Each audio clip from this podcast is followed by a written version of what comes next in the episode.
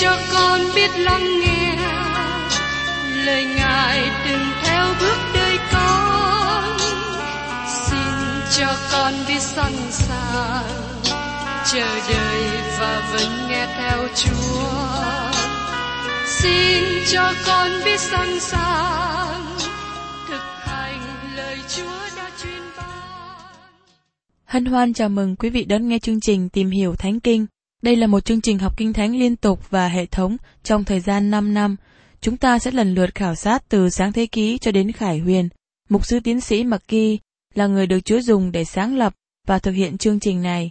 Ông tin rằng lời của Đức Chúa Trời có khả năng đáp ứng mọi nhu cầu cho tất cả mọi người trên thế giới, không phân biệt chủng tộc, văn hóa, trình độ tuổi tác hay phái tính.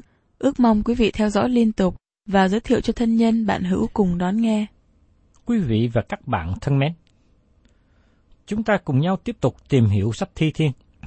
Nếu các bạn có kinh thánh, tôi xin mời các bạn mở ra và đọc cả phân đoạn. Sự sắp đặt bố cục của phân đoạn này rất quan trọng, và tôi muốn các bạn chú ý đến bố cục của nó để thấy sứ điệp của câu chuyện muốn nói cho chúng ta. Có từng sứ điệp phát triển trong từng thi thiên. Các bạn nhớ là trong Thi Thiên 74 là lời kêu cầu giúp đỡ. Thi Thiên 75 là một bài ca cảm tạ cho sự giải cứu của Đức Chúa Trời khỏi quyền lực mạnh mẽ đến từ phương Bắc. Họ không đến từ phương Đông, Tây hay Nam. Phương Bắc là nơi tạo ra sự khốn khó cho họ. Giờ đây đến Thi Thiên 76 chỉ cho biết Chúa Giêsu cai trị trong vương quốc của Ngài như là vua và thầy tế lễ và là Melchizedek thật sự và con người trên đất phục tùng Ngài. Mời các bạn cùng xem Thi Thiên 76 câu 1 đến câu 2. Trong Juda, người ta biết Đức Chúa Trời, danh Ngài lớn tại Israel. Đền tạm Ngài ở Salem và nơi ở Ngài tại Sikon. Salem là tên cũ của Jerusalem, có nghĩa là nhà bình an. Có bốn địa danh được đề cập ở đây. Juda, Israel, Sion và Salem, hay còn gọi là Jerusalem. Tất cả đều ở trong vùng Trung Đông. Các sự kiện của thi thiên này ban phước cho chúng ta trong sự ứng dụng, chứ không phải sự thông giải. Và tôi tin rằng tất cả kinh thánh là cho chúng ta. Mời các bạn xem tiếp trong Thi Thiên 76 câu 3. Tại nơi ấy, Ngài đã bẻ gãy cung tên, cái khiên, thanh gươm và khí giới chiến. Đây là Ngài đã được nói tiên tri. Esai đoạn 2 câu 4. Ngài sẽ làm sự phán xét trong các nước, đoán định nhiều dân. Bây giờ họ sẽ lấy gươm rèn lưỡi cài, lấy giáo rèn lưỡi liềm. Nước này chẳng còn giá gươm lên nghịch cùng nước khác, người ta chẳng còn tập sự chiến tranh. Chúng ta không thể áp dụng câu này cho bất cứ quốc gia nào, bởi vì nó không hợp lẽ. Tiên tri Esai nói về sự bình an sẽ đến khi Đấng Christ trở lại lần thứ hai. Sẽ không có sự bình an trên đất cho đến khi lòng người được sự cứu chuộc và thay đổi. Và trong Thi Thiên 76 câu 4, Chúa rực rỡ, oai vinh hơn các núi sự cướp giật. Núi của sự cướp giật ở đây là về thành Jerusalem. Thành phố này đã bị chiếm đoạt 27 lần trong lịch sử. Cả thù đã đến đây nhiều lần. Chúa sẽ đón xét sự ngạo mạn và sự kiêu căng của những người chống nghịch thành thánh Jerusalem của Ngài. Và trong Thi Thiên 76 câu 5, các kẻ gan dạ sẽ bị cướp giật. Họ ngủ trong giấc mình. Chẳng một người mạnh dạng nào tìm được cánh tay mình. Câu nói, họ ngủ trong giấc ngủ mình là một lối diễn tả đáng chú ý. Cách nào mà các bạn làm như vậy? Nó có nghĩa là khi ngủ, các bạn không còn cảnh giác hay đề phòng gì nữa. Như sứ đồ văn đã nói ở trong thơ văn thứ nhất đoạn 5 câu 19. Chúng ta biết mình thuộc về Đức Chúa Trời, còn cả thế gian đều phục dưới quyền ma quỷ. Ma quỷ cũng muốn tôi đừng giảng lời của Đức Chúa Trời ra, bởi vì lời Chúa làm cho người nghe tỉnh thức. Các bạn thân mến, tôi muốn các bạn tỉnh thức để biết rằng có sự cứu rỗi trong đấng Christ và cũng có sự đón phạt cho những ai khước từ. Các bạn chú ý rằng, chẳng có một người mạnh dạn nào tìm được cánh tay mình. Khi họ thức dậy, họ giống như người Madiam trong thời quan sát Gedon, khi họ nghe tiếng kèn vang rền và ánh đèn sáng rực, họ biết rằng họ đã bị chiếm. Ở trong sách các quan sát, đoạn 7 có 21 nói rằng, Chúng đứng dây quanh trại quân, ai cứ chỗ nấy, cả trại quân bèn vỡ chạy, cất tiếng la và trốn đi.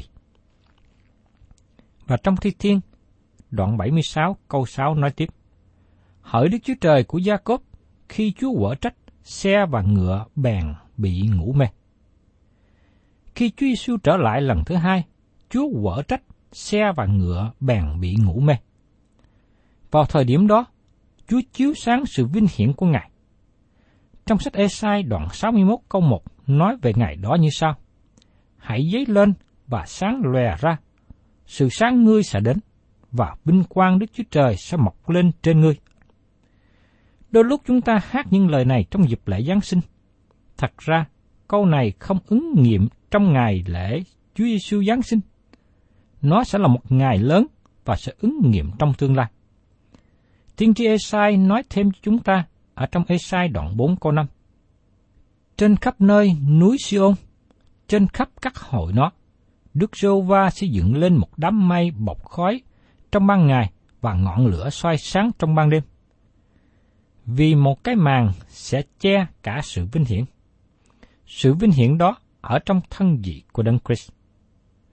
Ngày báo thù của Chúa, chúng ta sẽ đến. Mời các bạn cùng xem tiếp trong Thi Thiên 76, câu 7 đến câu 9. Chính mình Chúa thật là đáng sợ.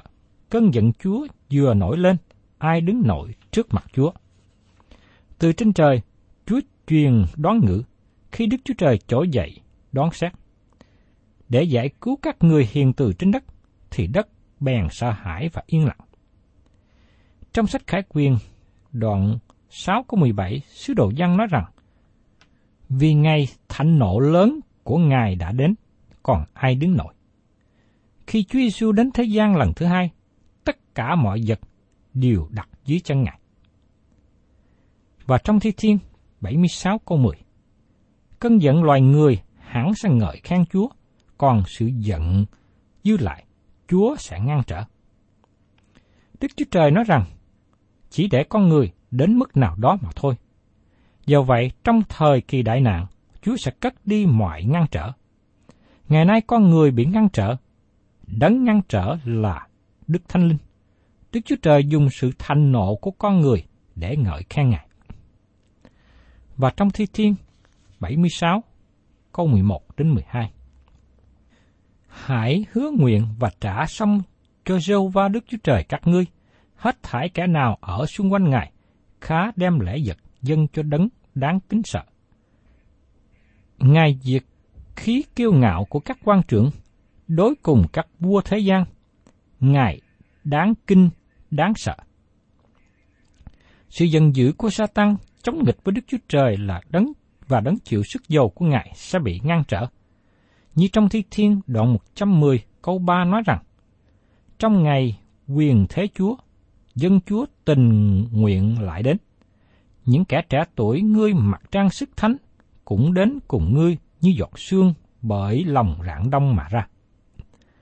Các dân ngoại đầu phục Ngài, như được chép ở trong Thi Thiên đoạn 72, câu 10 đến 11. Các vua Terasi và những cù lao sẽ cống thế cho người. Vua Saba và vua Seba sẽ cống lễ cho người. Phải, hết thảy các vua sẽ sắp mình xuống trước mặt người, các nước sẽ phục sự người. Và mời các bạn cùng xem tiếp trong Thi Thiên 77. Nói về sự bối rối, về sự nhân từ và lòng tốt của Đức Chúa Trời. Thi Thiên 77 làm cho thầy nhạc chánh Dê Đu Thung. Thi Thiên này do Ahab làm. Ahab viết thi thiên này cho Dê Đu Thung để đánh đàn hay để hát. Nó bày tỏ một tâm hồn nặng trĩu bởi vì sự bối rối trong tâm tư của dân chúng thời bấy giờ. Đức tin có vấn đề, nhưng đức tin cũng tìm được một giải pháp. Một lần nữa, câu trả lời được tìm thấy nơi bàn thờ hay là nơi thánh. Và qua lịch sử tỏ bài cho thấy rằng Đức Chúa Trời không bao giờ quên dân sự của Ngài. Mời các bạn cùng xem trong Thi Thiên 77 câu 1 đến câu 2. Tôi sẽ kêu cầu cùng Đức Chúa Trời, phát tiếng hướng cùng Đức Chúa Trời, Ngài ắt sẽ lắng tai nghe. Trong ngày gian trưng, tôi tìm cầu Chúa. Ban đêm, tay tôi dơ thẳng lên không ngoại linh hồn tôi không chịu an ủi. Thời gian tốt đẹp nhất để tìm kiếm Đức Chúa Trời là trong những ngày khó khăn.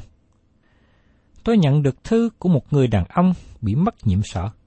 Ông đã không bao giờ nghe chương trình học kinh thánh trên đài phát thanh trước đây, cho đến khi ông thất nghiệp, không có việc gì để làm. Và sau khi nghe một thời gian, ông tin nhận Chúa Giêsu. Vì thế, thời gian khó khăn là lúc tốt nhất để kêu cầu với Đức Chúa Trời. Thưa các bạn, Đức Chúa Trời sẽ lắng nghe các bạn khi các bạn ở trong sự khó khăn.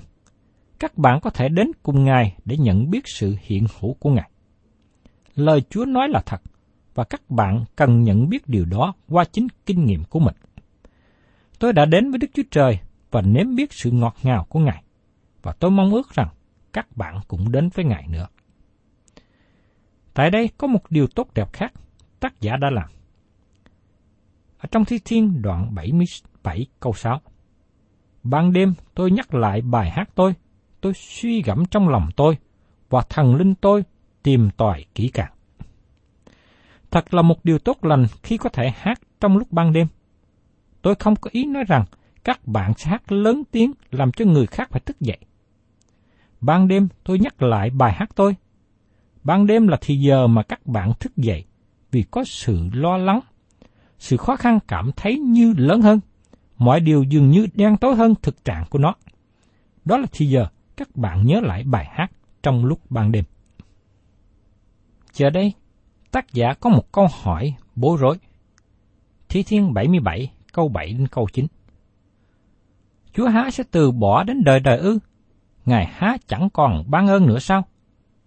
Sự nhân từ Ngài há dứt đến mãi mãi ư? Lời hứa của Ngài há không thành đời đời sao? Đức Chúa Trời há quên làm ơn sao? Trong cơn giận Ngài, há có khép lòng thương xót ư? Thưa các bạn, có đôi lúc chúng ta sống dường như Đức Chúa Trời không hiện hữu. Chúng ta nghĩ rằng Ngài không nghe chúng ta. Ngài đã từ bỏ chúng ta. Có người nghĩ là Đức Chúa Trời không còn thương xót và tỏ bài sự nhân từ với chúng ta nữa. Các bạn thân mến, Đức Chúa Trời là đấng tốt lành. Ngài vẫn luôn luôn muốn thể hiện sự nhân từ với chúng ta, dẫu rằng chúng ta đã làm điều gì. Đức Chúa Trời vẫn muốn đối xử với các bạn một cách tốt lành. Và trong Thi Thiên 77 câu 13 nói tiếp. Hỡi Đức Chúa Trời, chuyển động Chúa ở trong nơi thánh, có thần nào lớn bằng Đức Chúa Trời chăng? Xin các bạn nhớ rằng, khi chúng ta khởi sự phân đoạn Lê Vi Ký của sách Thi Thiên, tôi đã chỉ ra một điều để các bạn chú ý. Bởi vì cái neo vững chắc trong đền thờ là nơi chí thánh. Hỡi Đức Chúa Trời, sự chuyển động của Chúa ở nơi thánh. Điều này nhắc nhở chúng ta là những người tin nhận Chúa Giêsu chớ bỏ qua sự nhóm lại như mấy kẻ quan làm, nhưng phải khuyên bảo nhau và hãy anh em thấy Ngài ấy hầu gần chừng nào thì càng phải làm như vậy chừng nấy. Trong Hebrew đoạn 10 câu 25 Ngày nay chúng ta vui mừng khi nhóm họp với con cái Đức Chúa Trời. Ngài không muốn chúng ta mỗi người ngồi một góc để tự học, tự làm. Chúng ta cần chia sẻ lời Chúa cho nhau để cùng nhau lớn lên. Chúng ta là những người trong gia đình của Đức Chúa Trời, cùng chia sẻ lời Chúa và phước hạnh chung với nhau. Đó là con đường Đức Chúa Trời đi trong nơi thánh.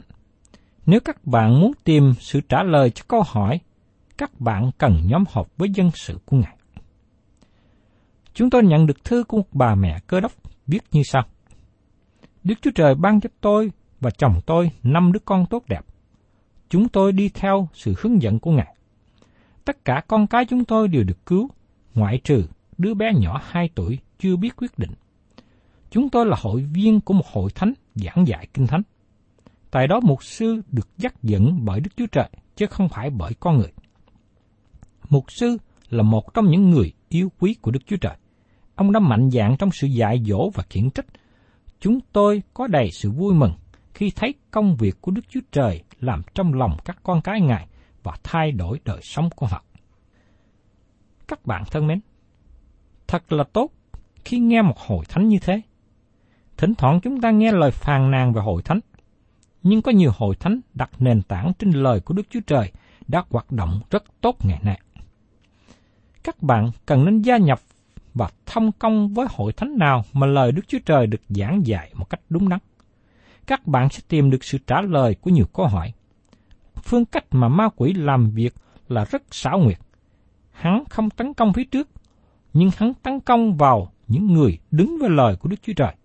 Đó là điều chúng ta cần phải chú ý đề phòng. Và mời các bạn cùng xem tiếp trong Thi Thiên 77 câu 14-15.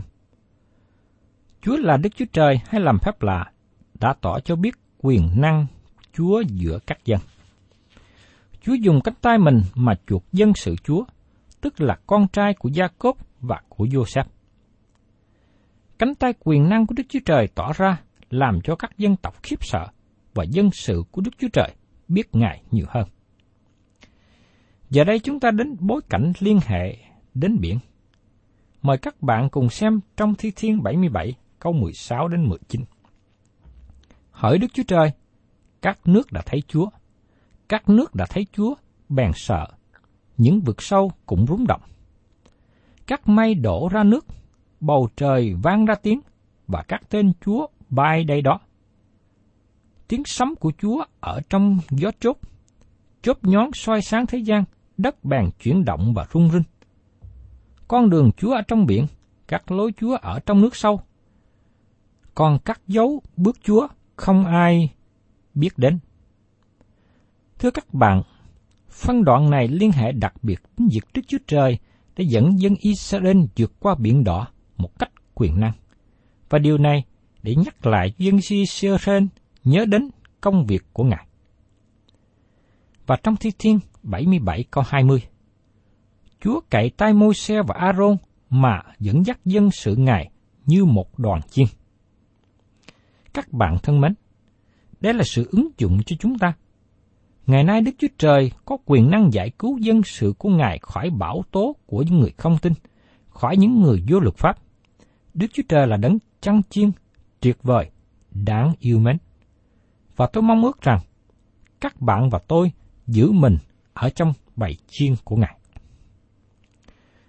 Và tiếp đến, chúng ta tìm hiểu trong Thi Thiên 78. Thi Thiên 78 là thi thiên của Asap dùng để dạy dỗ. Thi thiên này bao gồm lịch sử của dân Israel từ thời Môi-se ở Ai Cập đến David. Trong thi thiên này, chúng ta thấy sự thất bại của dân chúng và sự thành tín của Đức Chúa Trời. Đây là thi thiên tuyệt vời. Kêu cầu Đức Chúa Trời, lắng nghe và đáp lời. Đây là một thi thiên dài, nên chúng ta chỉ đề cập đến một số điểm chính. Mời các bạn cùng xem trong Thi Thiên 78 câu 1 đến câu 4. Hỡi dân sự ta, hãy lắng tai nghe luật pháp ta, hãy nghe tai qua lời của miệng ta.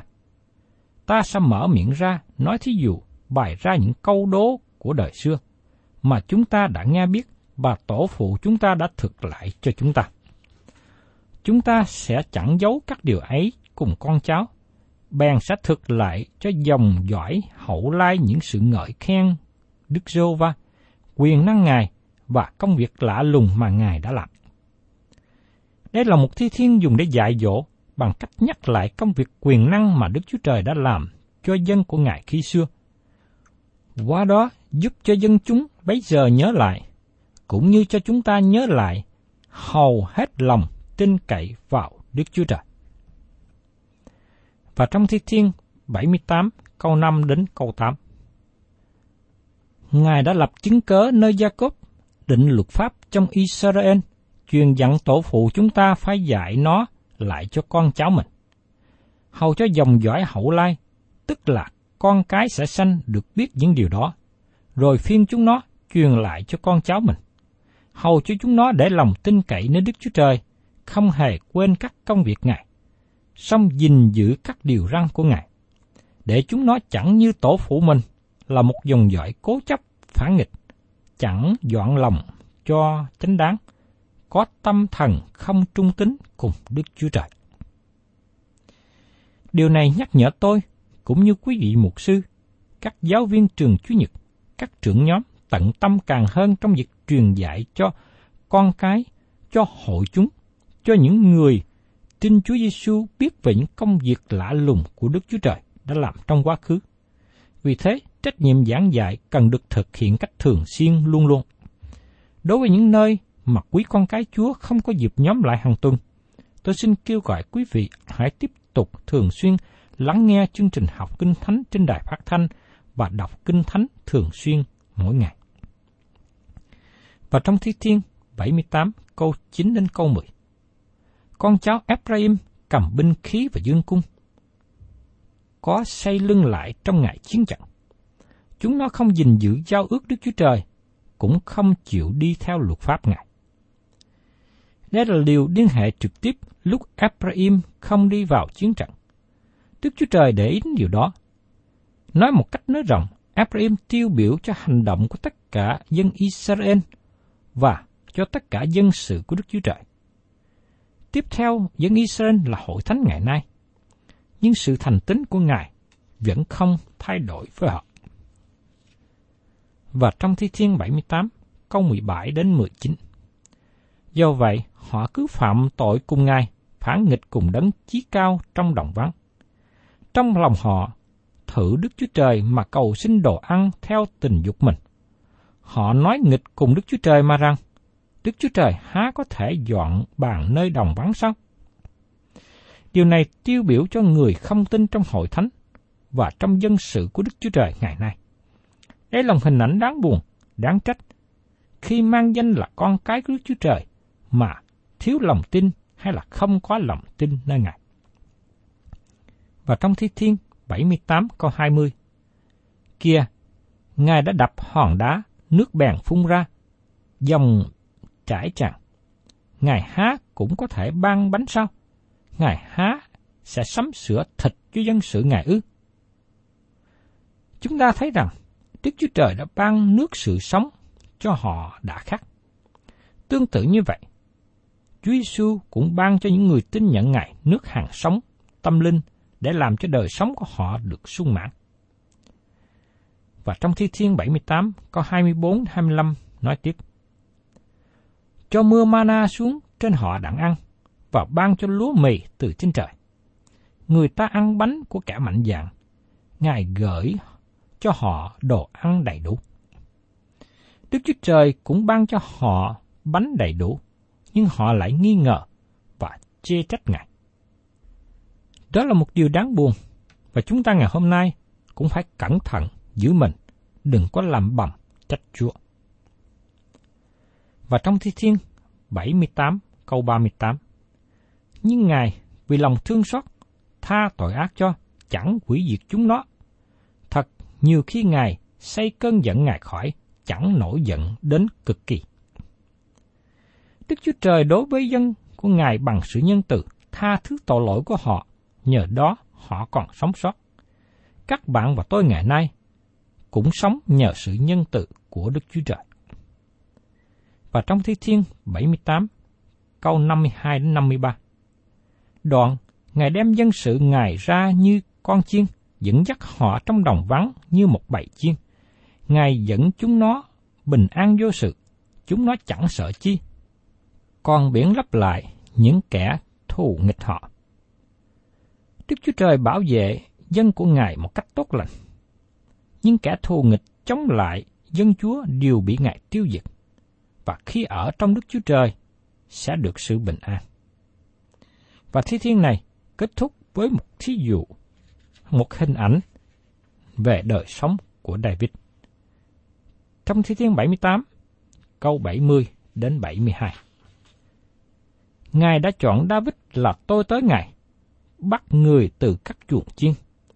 Ngài đem người khỏi bên các chiên con bú, đặng người chăn giữ gia cốp là dân sự Ngài, và Israel là cơ nghiệp Ngài. Như vậy, người chăn giữ họ theo sự thanh liêm lòng người và lấy sự khôn khéo tay mình mà dẫn dắt họ. Các bạn thân mến, David biểu tượng cho Chúa của David, biểu tượng cho con của David, tức là Chúa Giêsu sẽ đến sau. Đức Chúa Trời thành tín với họ và Ngài cũng thành tín đối với chúng ta hôm nay. Các bạn thân mến, bài học lịch sử mà chúng ta thấy trong phân đoạn này là dân sự của Đức Chúa Trời đã không thành tín với Ngài, đã thất bại trong bước đường theo Ngài. Nhưng một điều mà chúng ta thấy rằng, Đức Chúa Trời không bao giờ bất tín với họ. Đức Chúa Trời vẫn thành tín với dân sự của Ngài. Ngài đã đối với họ bằng sự nhân từ, bằng sự yêu thương. Ngài có trách họ, phạt họ, nhưng Ngài không bao giờ lìa bỏ họ. Nhờ đó mà dân sự của Đức Chúa Trời vẫn còn có cho đến ngày hôm nay. Chúng ta tạ ơn Đức Chúa Trời, vì sự thành tín của Chúa ngày xưa cũng là sự thành tín của Ngài đối với chúng ta ngày hôm nay. Thân chào tạm biệt quý thính giả và xin hẹn tái ngộ cùng quý vị trong chương trình tìm hiểu Thánh Kinh kỳ sau.